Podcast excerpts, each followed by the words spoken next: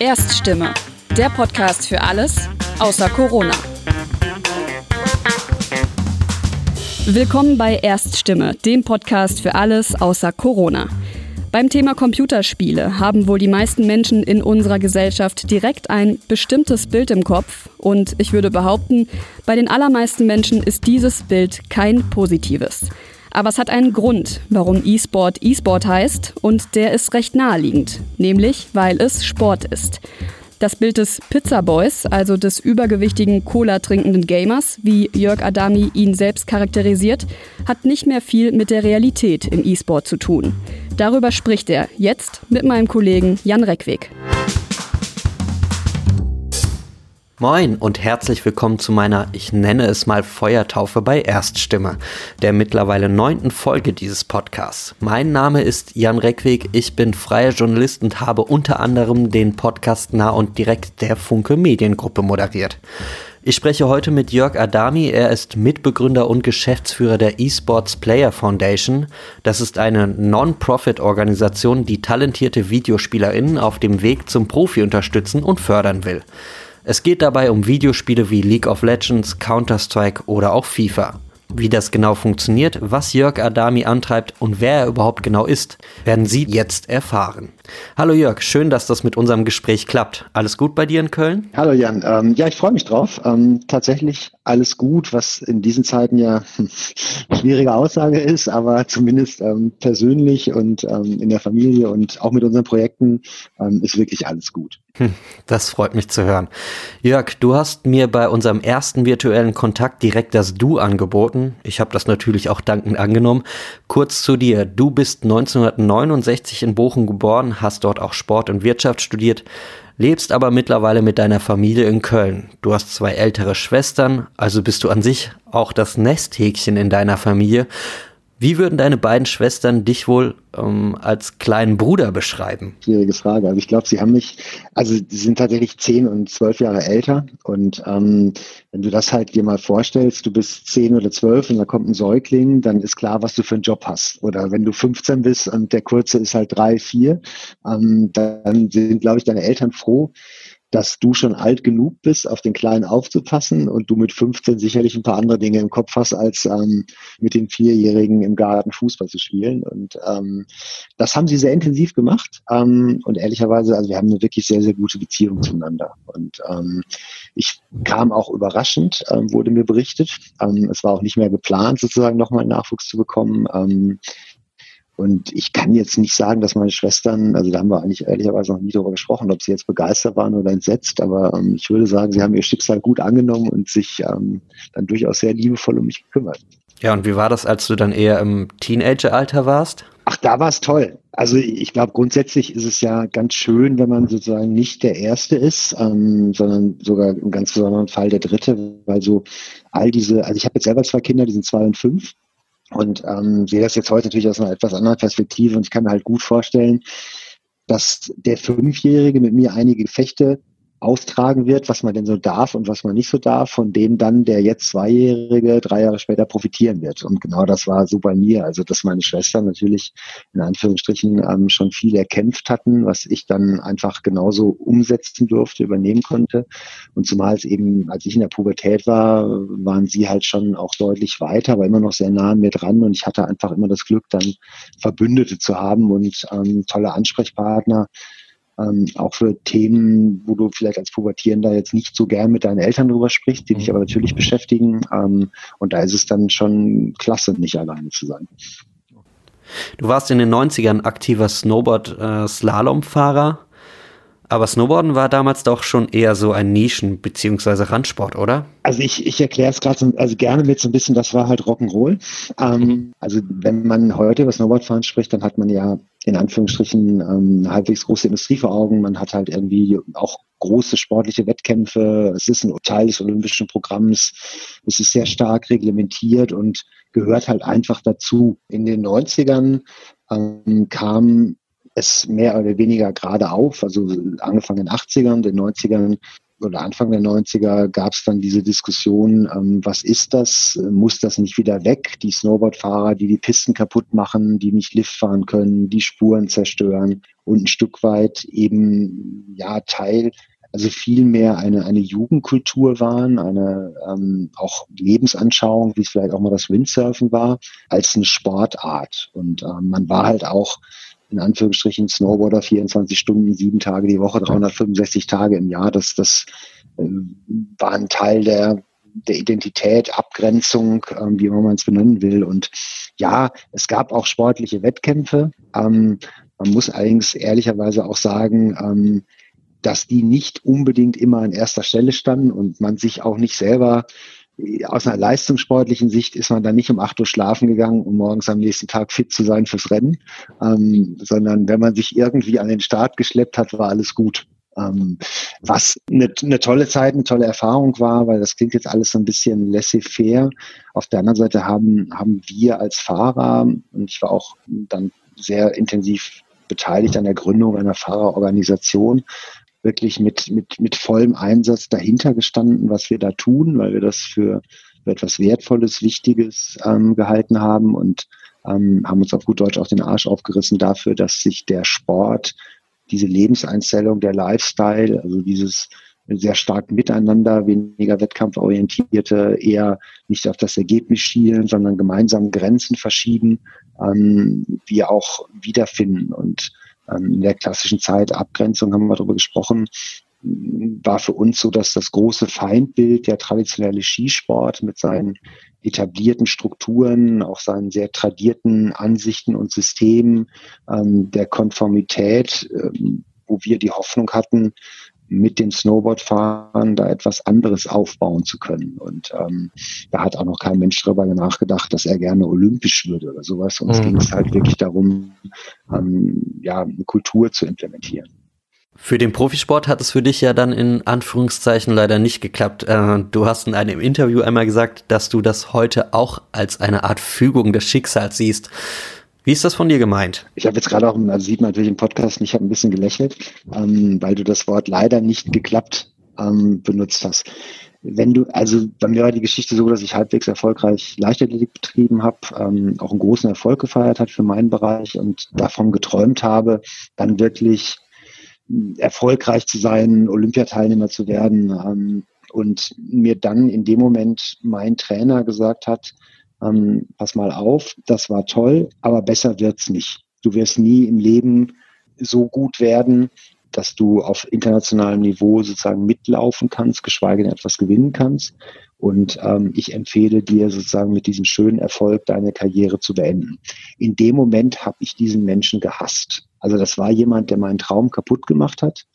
Ein paar Tage, also ein paar Jahre später oder auch heute rückwirkend bin ich diesem Menschen unglaublich dankbar weil das, was er getan hat, ähm, war der unbequeme Weg, aber er hat Verantwortung übernommen. Er hat ähm, sehr, sehr kompetent und auch nicht, ähm, also ohne Zweifel, meine Leistung gut einschätzen können, hat die korreliert mit dem, was ich eigentlich können müsste, um auf Weltniveau wirklich eine Chance zu haben und hat sich dann nicht einfach gemacht, indem er mich sozusagen noch hat weiter trainieren lassen, äh, meinem Traum nachleben, wovon er sogar persönlich profitiert hätte, weil er noch einen Kaderathleten gehabt hätte und all diese Dinge, sondern er ist den unbequemen Weg gegangen, hat die Konfrontation mit mir gesucht und hat dabei unglaublich verantwortungsbewusst gehandelt, weil was er mir erspart hat, waren 160 Kilometer Laufen die Woche, 20 bis 30 bis 40 Stunden Aufwand für den Leistungssport, was zwangsläufig dazu geführt hätte, dass ich meine Ausbildung nicht hätte so schnell abschließen können wie andere.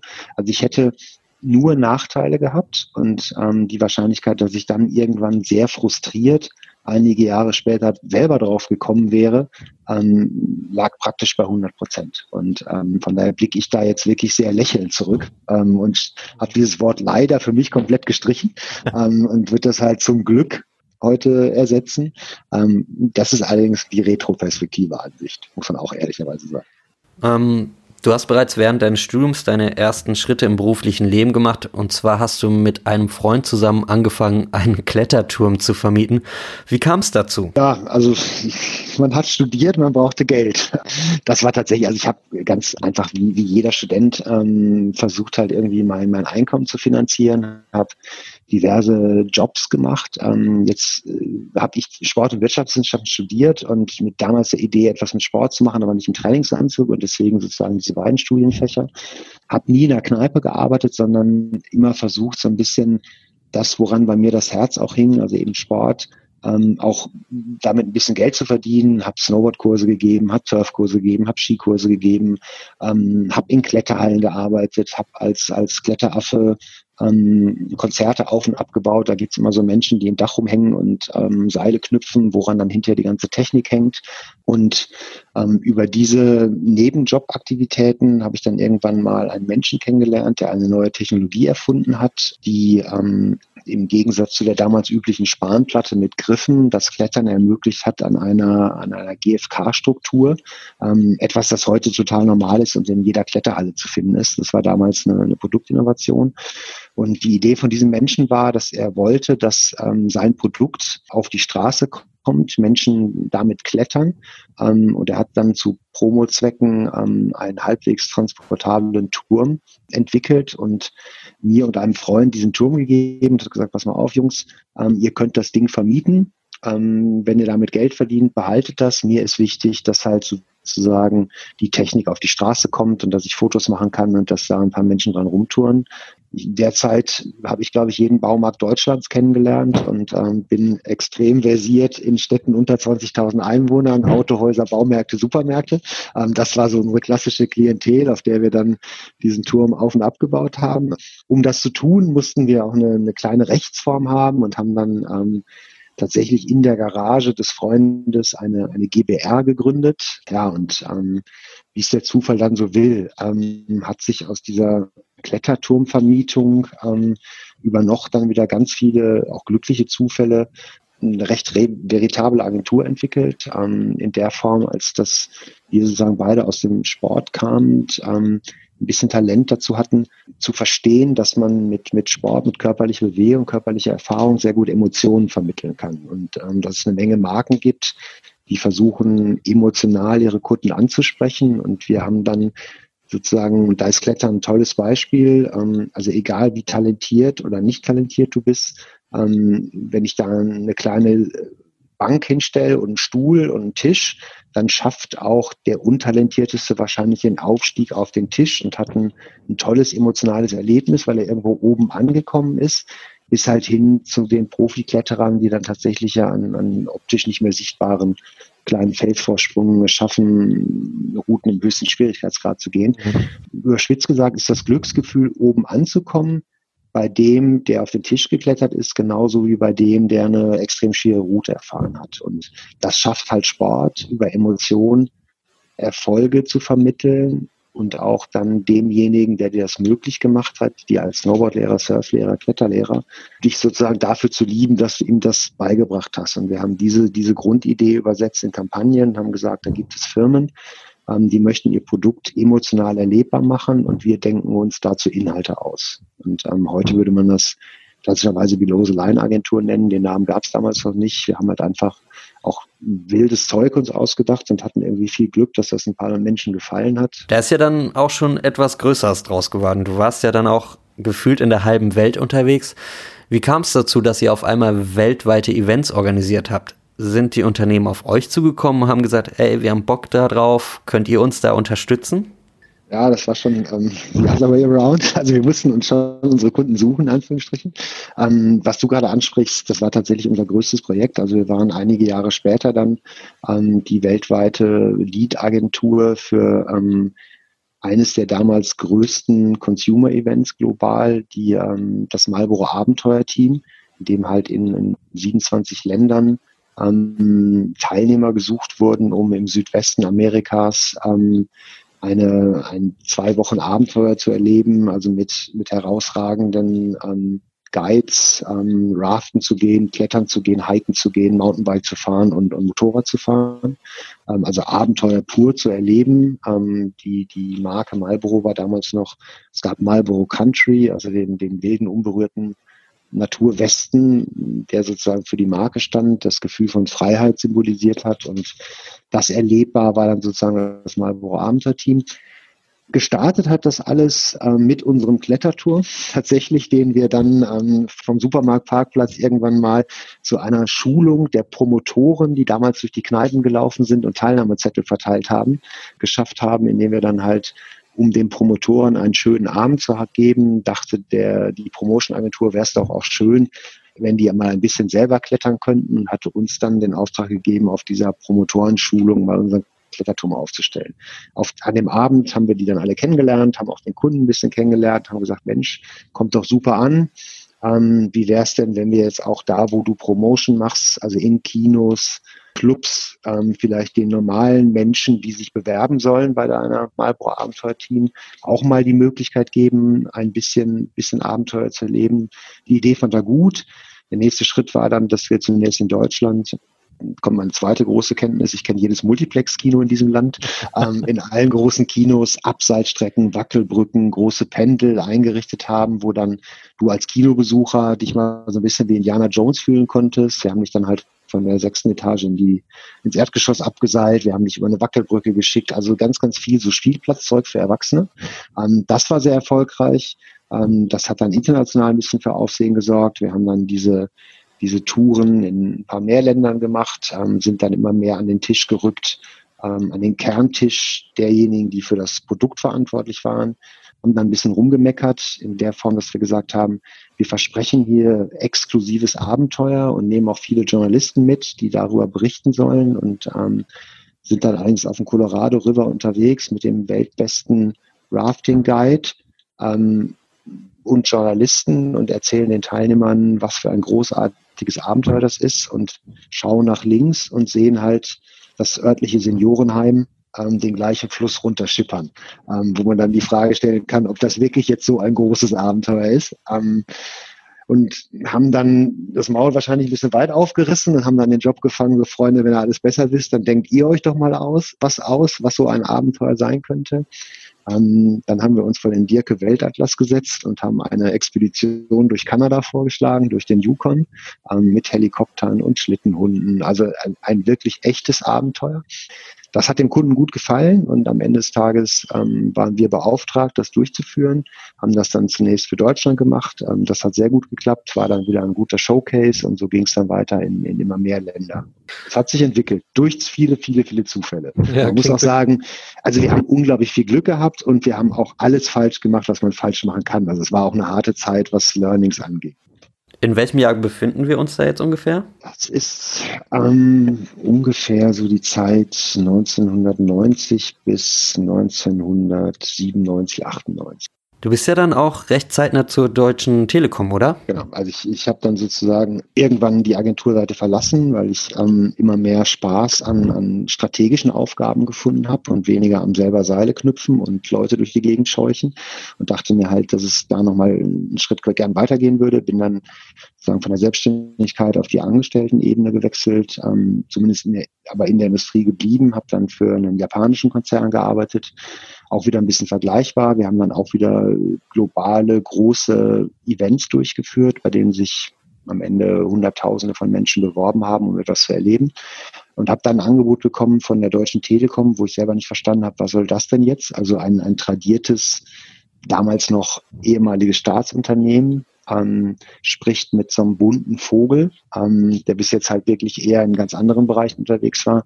Ähm, habe dann im Nachhinein rausbekommen, dass das auch meine Kernqualifikation war. Also dass die Telekom damals ähm, mit Jo Brauner, Ricke, ähm, sich sehr stark überlegt hat, wie wollen sie sich strategisch entwickeln und auch im Marketing ähm, für sich die Entscheidung getroffen hat, jetzt nicht die klassischen Marketingleute zu holen, die damals in der Regel alles mit Fernsehwerbung tot geschlagen haben. Das war nie unser Ansatz, sondern wir haben uns sehr früh eben halt alternativ Gedanken gemacht, wie können wir Menschen emotional erreichen, ohne sie halt mit ähm, 700 Spots im Fernsehen totzuschlagen.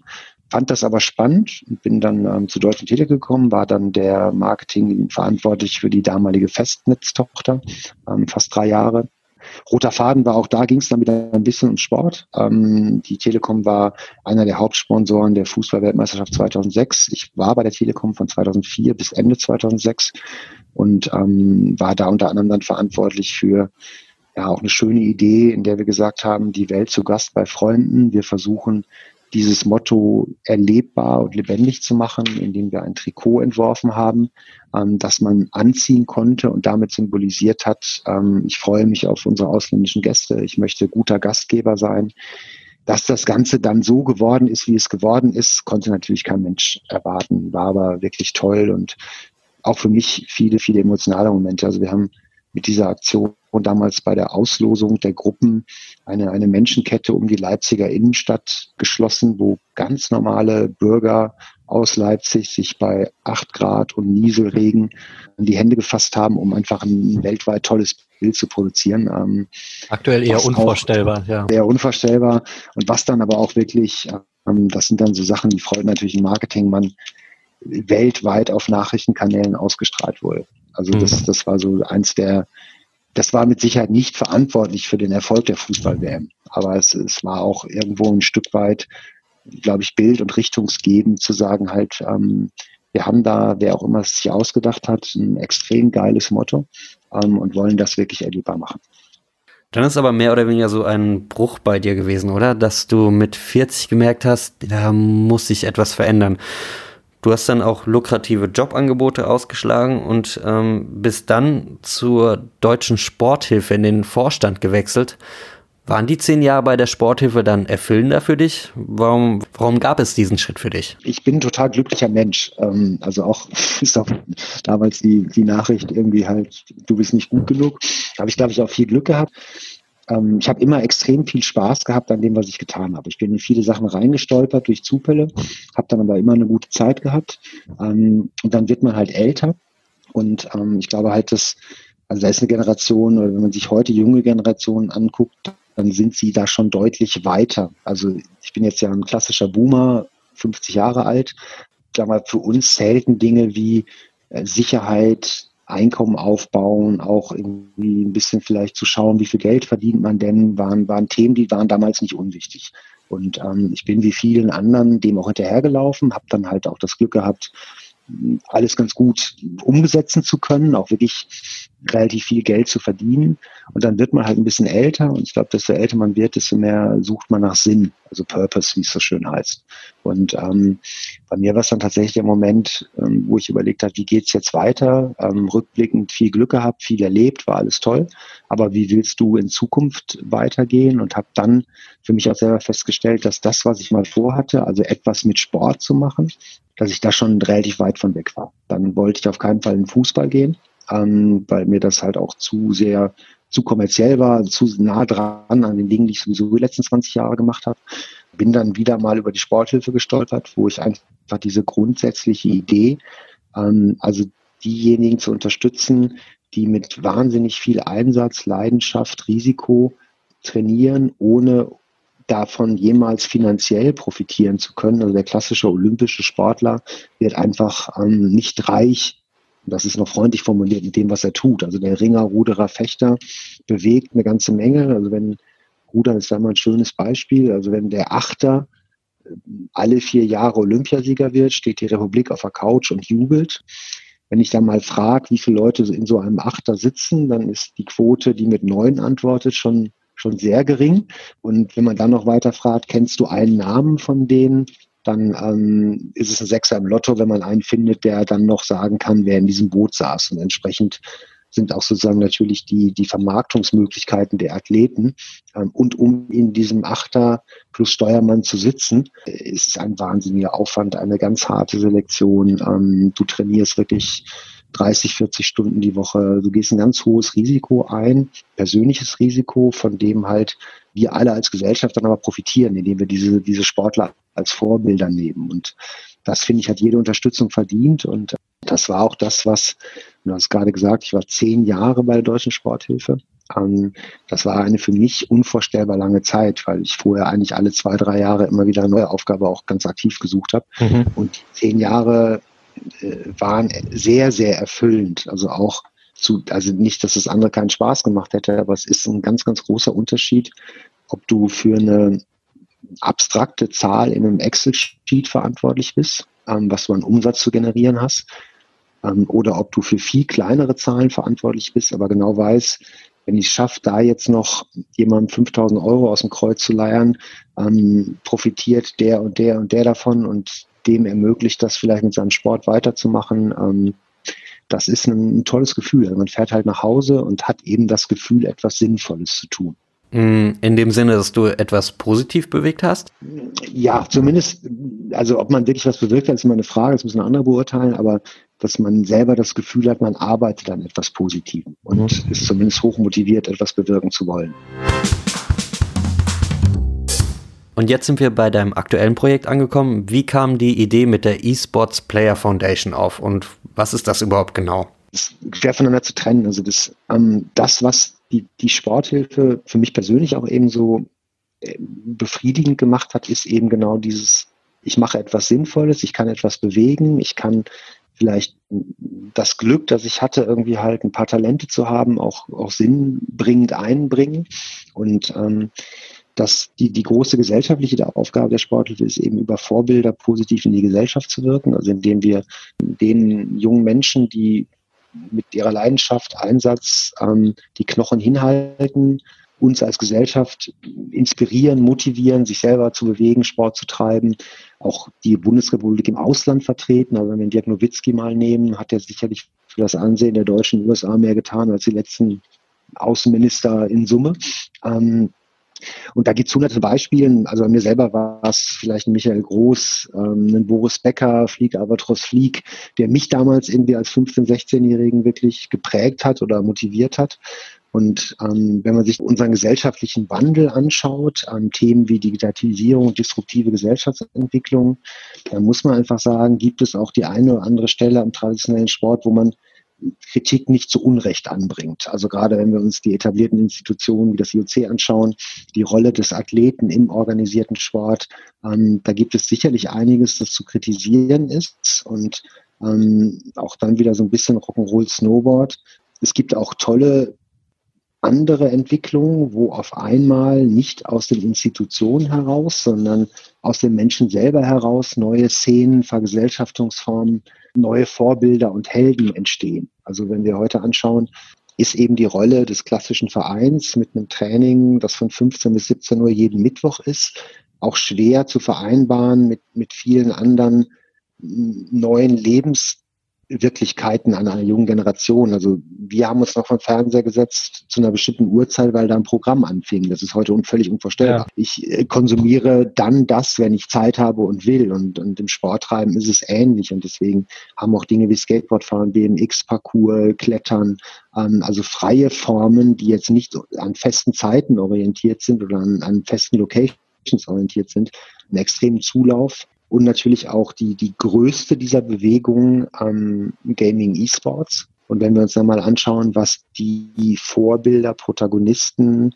ähm, Spieler, Athleten dort leisten, dann ist es eins zu eins das, was auch ein olympischer Athlet leistet. Ähm, vom Aufwand her, von der, von der Risikosituation, und sozusagen auch die Überzeugung, dass ähm, wir als Gesellschaft gut beraten sind, jede Form von Exzellenz zu fördern. Völlig egal, ob sie in Kunst, Politik, Literatur, Wissenschaft ist. Wir, also wir müssen unsere Exzellenz unterstützen und fördern. Und da ist dann auch wieder völlig egal, worin ich gut bin. Die Situation ist etwas überspitzt ausgedrückt immer die gleiche. Ich bin 16, 17, ein bisschen picklig, habe Leidenschaft und Talent und das trifft auf feindliches Umfeld. Also meine Eltern, wer auch immer, wird mir immer sagen, ja, schön, tolles Hobby, aber konzentriere dich erstmal auf deine Ausbildung. Wir haben ein kompetitives Berufsumfeld. Du musst deine Schule ordentlich abschließen. Du musst seriös studieren, eine Ausbildung machen und mach das andere mal nebenbei als Hobby. Und Weltklasse und Weltniveau erreicht man so aber nicht. Das bedingt wirklich auch eine, einen vollen Einsatz, egal in welchem Feld. Und ähm, jetzt gibt es einige Bereiche bei uns, in denen es da gute Unterstützungssysteme gibt, die beides möglich machen, unter anderem halt so etwas wie die Sporthilfe im traditionellen Sport. Und wir haben andere neue Formen, die all diese Systeme noch nicht haben. Und dazu zählt unter anderem auch der E-Sports. Und ähm, dann ist sehr schnell ähm, und auch mit viel Leidenschaft ähm, die Idee entstanden, wenn wir heute noch wirklich effizient und erfolgreich mit einer Generation unter 20, unter 25 reden wollen, dann müssen wir uns mit dem Thema E-Sports beschäftigen. Ähm, und Wenn wir das Thema mal neutral betrachten, dann ähm, hat es wahnsinnig viele Chancen, aber eben auch Risiken. Ähm, also die Chancen, Umgang mit Technologie, Kommunikation. Ähm, ich spiele als 13-Jähriger mit einem Spanier, einem Griechen, einem Südkoreaner und einem Mexikaner zusammen ein Spiel. Ich lerne Englisch so früh wie nie. Es gibt ganz räumlich-strategisches Denkvermögen, also ganz viele Dinge, die nachweislich durch, durch Computerspiele wirklich entwickelt werden. Ich habe aber auch Dinge wie soziale Isolation, Bewegungsmangel, ähm, Hate Speech, Toxicity, also Dinge, die halt irgendwie auch dazugehören und ich glaube, da muss jeder für sich die Frage beantworten, wie gehe ich damit um? Stelle ich mich an den Rand und verschränke die Hände vor der Brust und sage, damit habe ich nichts zu tun, das finde ich doof? Oder ist es nicht eher die, die Aufgabe unserer Generation vielleicht, an den Chancen zu arbeiten, sich um die Chancen zu bemühen und auch an den Risiken zu arbeiten, also aktiv versuchen mitzugestalten? Und ähm, für uns war dann sehr schnell klar, also für den Evangelos Papasami und mich, der uns halt im digitalen Bereich sehr stark beraten hat bei der Sporthilfe, ähm, dass wenn es in den Strukturen des etablierten Sports nicht möglich ist, aufgrund einer irrationalen sportpolitischen Diskussion sich mit dem Thema zu beschäftigen, ähm, dann machen wir es halt selber. Und haben uns dann sozusagen die Stakeholder des E-Sports geschnappt, die großen Veranstalter, die Publisher, die Politik, ähm, auch den einen oder anderen Verband und haben diese Idee in den Ring geworfen, wie wäre es denn, wenn es im E-Sports eine neutrale, Not-for-Profit-Institution gibt, die wirklich nur den Spieler in den Mittelpunkt stellt, mit den Erfahrungen, die wir im olympischen Bereich gesammelt haben, also wie geht Förderung, aber eben auch mit ganz, ganz viel Respekt vor dieser eigenen Bewegung E-Sports so etwas aufzubauen und umzusetzen. Und ähm, wir haben da sehr viel sehr schnell Begeisterung ähm, bekommen auf der Seite des E-Sports, die ja wirklich, wenn man es bildlich nimmt, die Arme weit geöffnet hat und gesagt, herzlich willkommen, ganz großartig, dass ihr euch hier engagiert. Wir helfen euch, wo es irgend geht. Und das hat uns dann so überzeugt zu sagen, jetzt springen wir halt ins kalte Wasser und bauen sozusagen die globale erste Not-for-Profit Sporthilfe für den E-Sport. Das war jetzt eine etwas längere Erklärung dazu. Was für Werte wollt ihr denn mit diesem Förderprogramm vermitteln? Also bin ich sehr froh, dass du es ansprichst, weil ähm, die Sportler ist gegründet 1967, ähm, hat ihren 50-jährigen Geburtstag gefeiert und ist sehr, äh, ist eng verknüpft mit dem deutschen Sportsystem.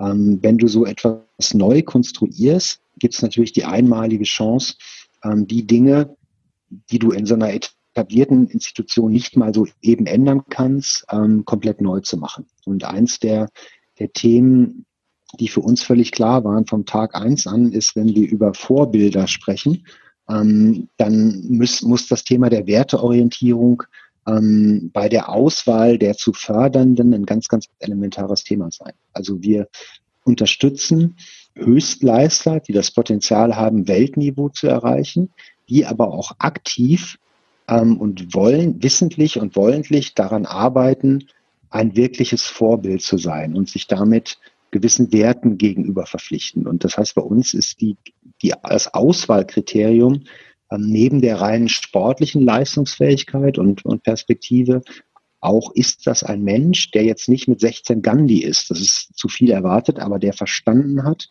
dass er für viele Millionen ein Vorbild ist, ob er es will oder nicht, und sich entsprechend auch zu verhalten hat. Und wir reden da sehr viel über Respekt, ähm, über, über Fairplay, über Miteinander, also ganz traditionelle Werte, von denen wir aber überzeugt sind, dass sie ganz, ganz elementar sind und dass sie ähm, auch entscheidend sein werden im öffentlichen Bild des E-Sports in Zukunft und dass wir hier mit dieser auf den Athleten bezogenen und aus den Athleten kommenden Bewegung ähm, eine ganz große Chance haben, auch diese Werte wirklich glaubwürdig im Sport, äh, im E-Sport zu implementieren. Der Professor an der Deutschen Sporthochschule in Köln, Ingo Frohböse, sagte im Kicker, dass er den professionellen E-Sport in Deutschland im Vergleich zum Fußball, ja, ich sag mal, eher auf Kreisliganiveau sehe. Teilst du diese Meinung? im Vergleich zum Fußball, dann muss man stark differenzieren. Also auf dem absoluten Profiniveau, und das sind ja auch Dinge, die auf den E-Sports in der in der öffentlichen Wahrnehmung prägen, sieht man jetzt schon Mega-Veranstaltungen. Riesengroße Turniere ähm, mit mehreren Millionen Dollar Preisgeld, ähm, globale Wettkampfserien. Ähm, das sieht aus wie Champions League. Ähm, und das ist auch Champions League. Die wird auch auf dem gleichen Niveau übertragen. Ähm, es gibt Streams mit, mit zig Millionen Zuschauern, die sich online die Spiele anschauen. Ähm, also das kann man sicherlich nicht mit Kreisklasse vergleichen, sondern das, das ist auf dem allerhöchsten Niveau absolutes Champions League Format und auch durchaus vergleichbar. Das Interessante ist, dass es aber nach der Champions League nichts mehr gibt. Ähm, und dass die Strukturen sozusagen unterhalb dieser Mega-Wettkämpfe praktisch nicht vorhanden sind.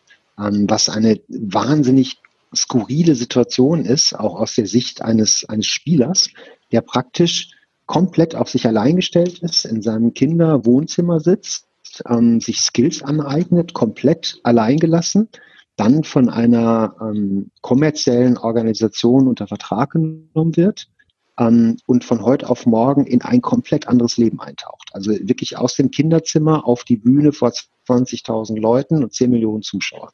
Völlig unvorbereitet auf die Situation. Ähm, und man kann sich vorstellen, so Star über Nacht, was das auch mit einem Menschen macht und ähm, wie gut er darauf vorbereitet ist, wie er damit umgeht und auch mh, mm, im Vergleich zu jetzt, das ist dann natürlich wirklich Kreisklasse, egal in welcher traditionellen Sportart ich unterwegs bin, es gibt einen strukturierten Weg.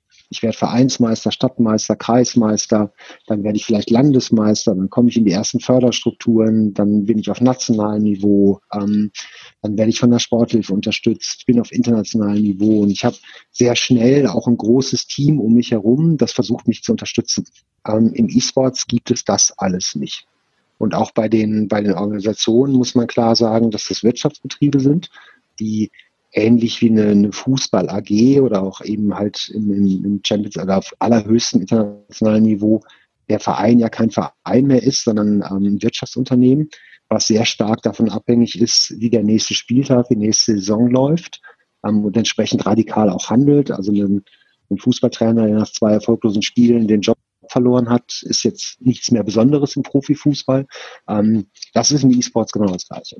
Da mhm. bin ich als Spieler ähm, in jedem Spiel in einer ganz hohen Drucksituation. Wenn ich da nicht performe, fliege ich aus dem Team raus. Ähm, nur der Unterschied ist, dass der Fußballer an sich gut vorbereitet auf die Situation ist über mehrere Jahre, ähm, der E-Sportler eben nicht. Was ja auch immer wieder ein Thema ist, ist Sexismus in der Gamer-Szene, also dass beispielsweise weibliche Spieler diskriminiert werden.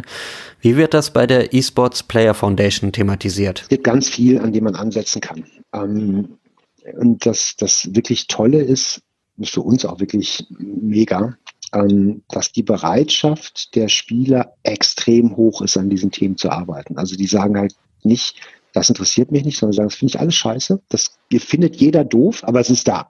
Und das ist da sozusagen, wie geht man jetzt rein und warum sind wir auch mit der eSports Player Foundation in Anführungsstrichen sehr erfolgreich. Und dann werden wir jetzt auch durchaus beispielsweise von der Staatskanzlei Nordrhein-Westfalen oder auch von Doro Bär als, als Digitalministerin stark unterstützt, liegt auch daran, dass wir sozusagen nicht als alte weiße Männer dahin gehen und einem 16-Jährigen erklären, dass das doof ist, was er da tut oder dass er zu viel spielt, sondern im Prinzip das, was die, was die Kids tun, zum einen mal respektieren und anerkennen, dass das wirklich Höchstleistung ist, die da gebracht wird, dass das eine wahnsinnige Skill ist, in so einem Spiel gut zu sein und sie aber genau da, da, abholen bei ihrer Kernmotivation, besser zu werden, das Spiel gewinnen zu wollen. Also wir haben ganz, ganz viele positive, aus einer gesellschaftlichen Perspektive positive äh, Motivation, extrem hohe Einsatzbereitschaft, eine Zielorientierung, eine Leistungsbereitschaft.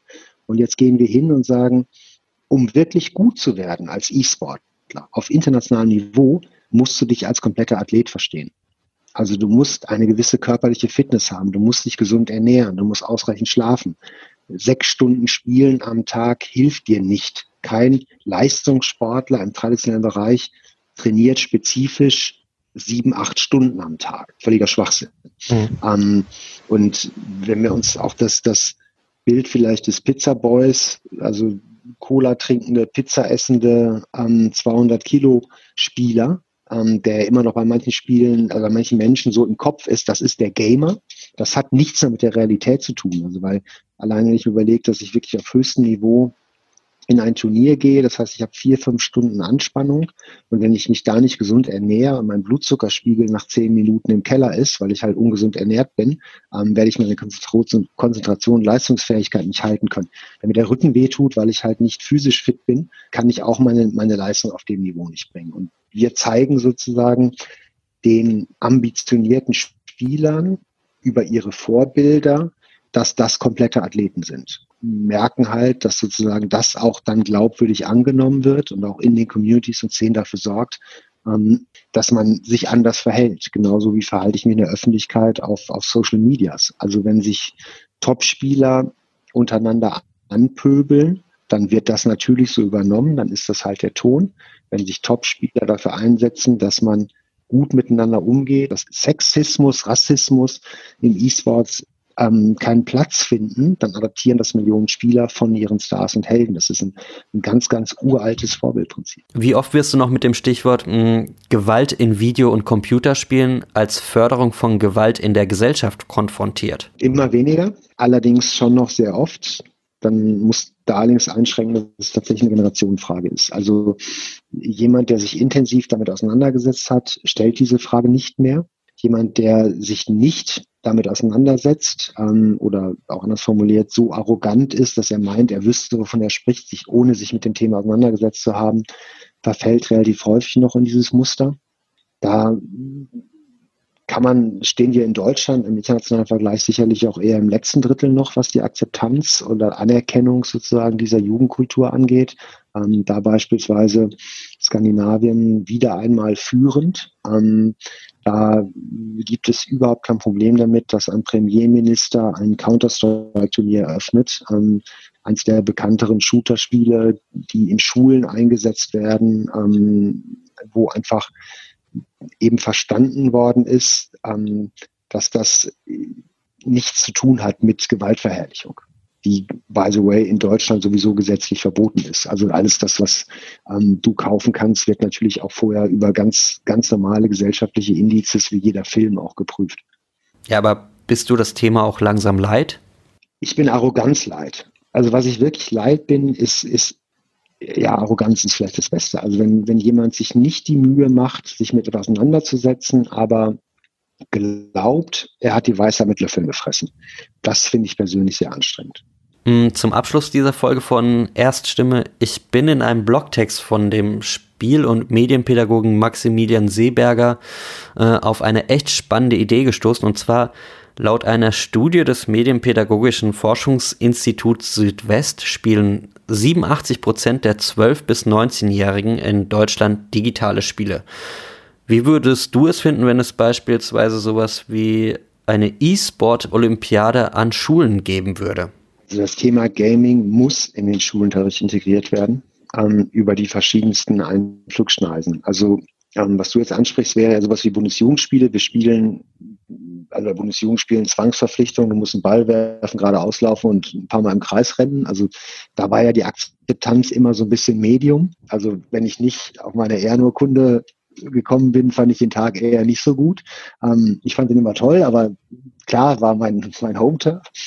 Ähm, das Thema Gaming bietet in, gerade in der aktuellen Diskussion, also Gamification ist eigentlich dann nochmal das spannendere Thema. Also diese ganze Technologie und die Entwicklung und auch Serious Gaming und ähm, das, das ganze Feld bietet für, für Schulen, für das Lernen so unendlich viel Potenzial, dass es eine Unverschämtheit ist, dass es nicht noch schon jetzt viel integrierter ist in die Schulen, weil was spricht dagegen, Wissen mit Spaß zu vermitteln? Ähm, und es gibt jede Menge Studien, die belegen, dass wenn du Spaß beim Lernen hast, der Erfolg halt ungleich höher ist. Und ähm, ja, mir graut's davor, wenn mein Fünfjähriger jetzt demnächst mit Unterrichtsmaterialien aus den 70er Jahren nach Hause kommt und denkt, naja, Freunde, letzten 50 Jahre ist schon ein bisschen was passiert, aber wir äh, sitzen immer noch auf, in vielen Bereichen auf einem ganz, ganz alten Niveau.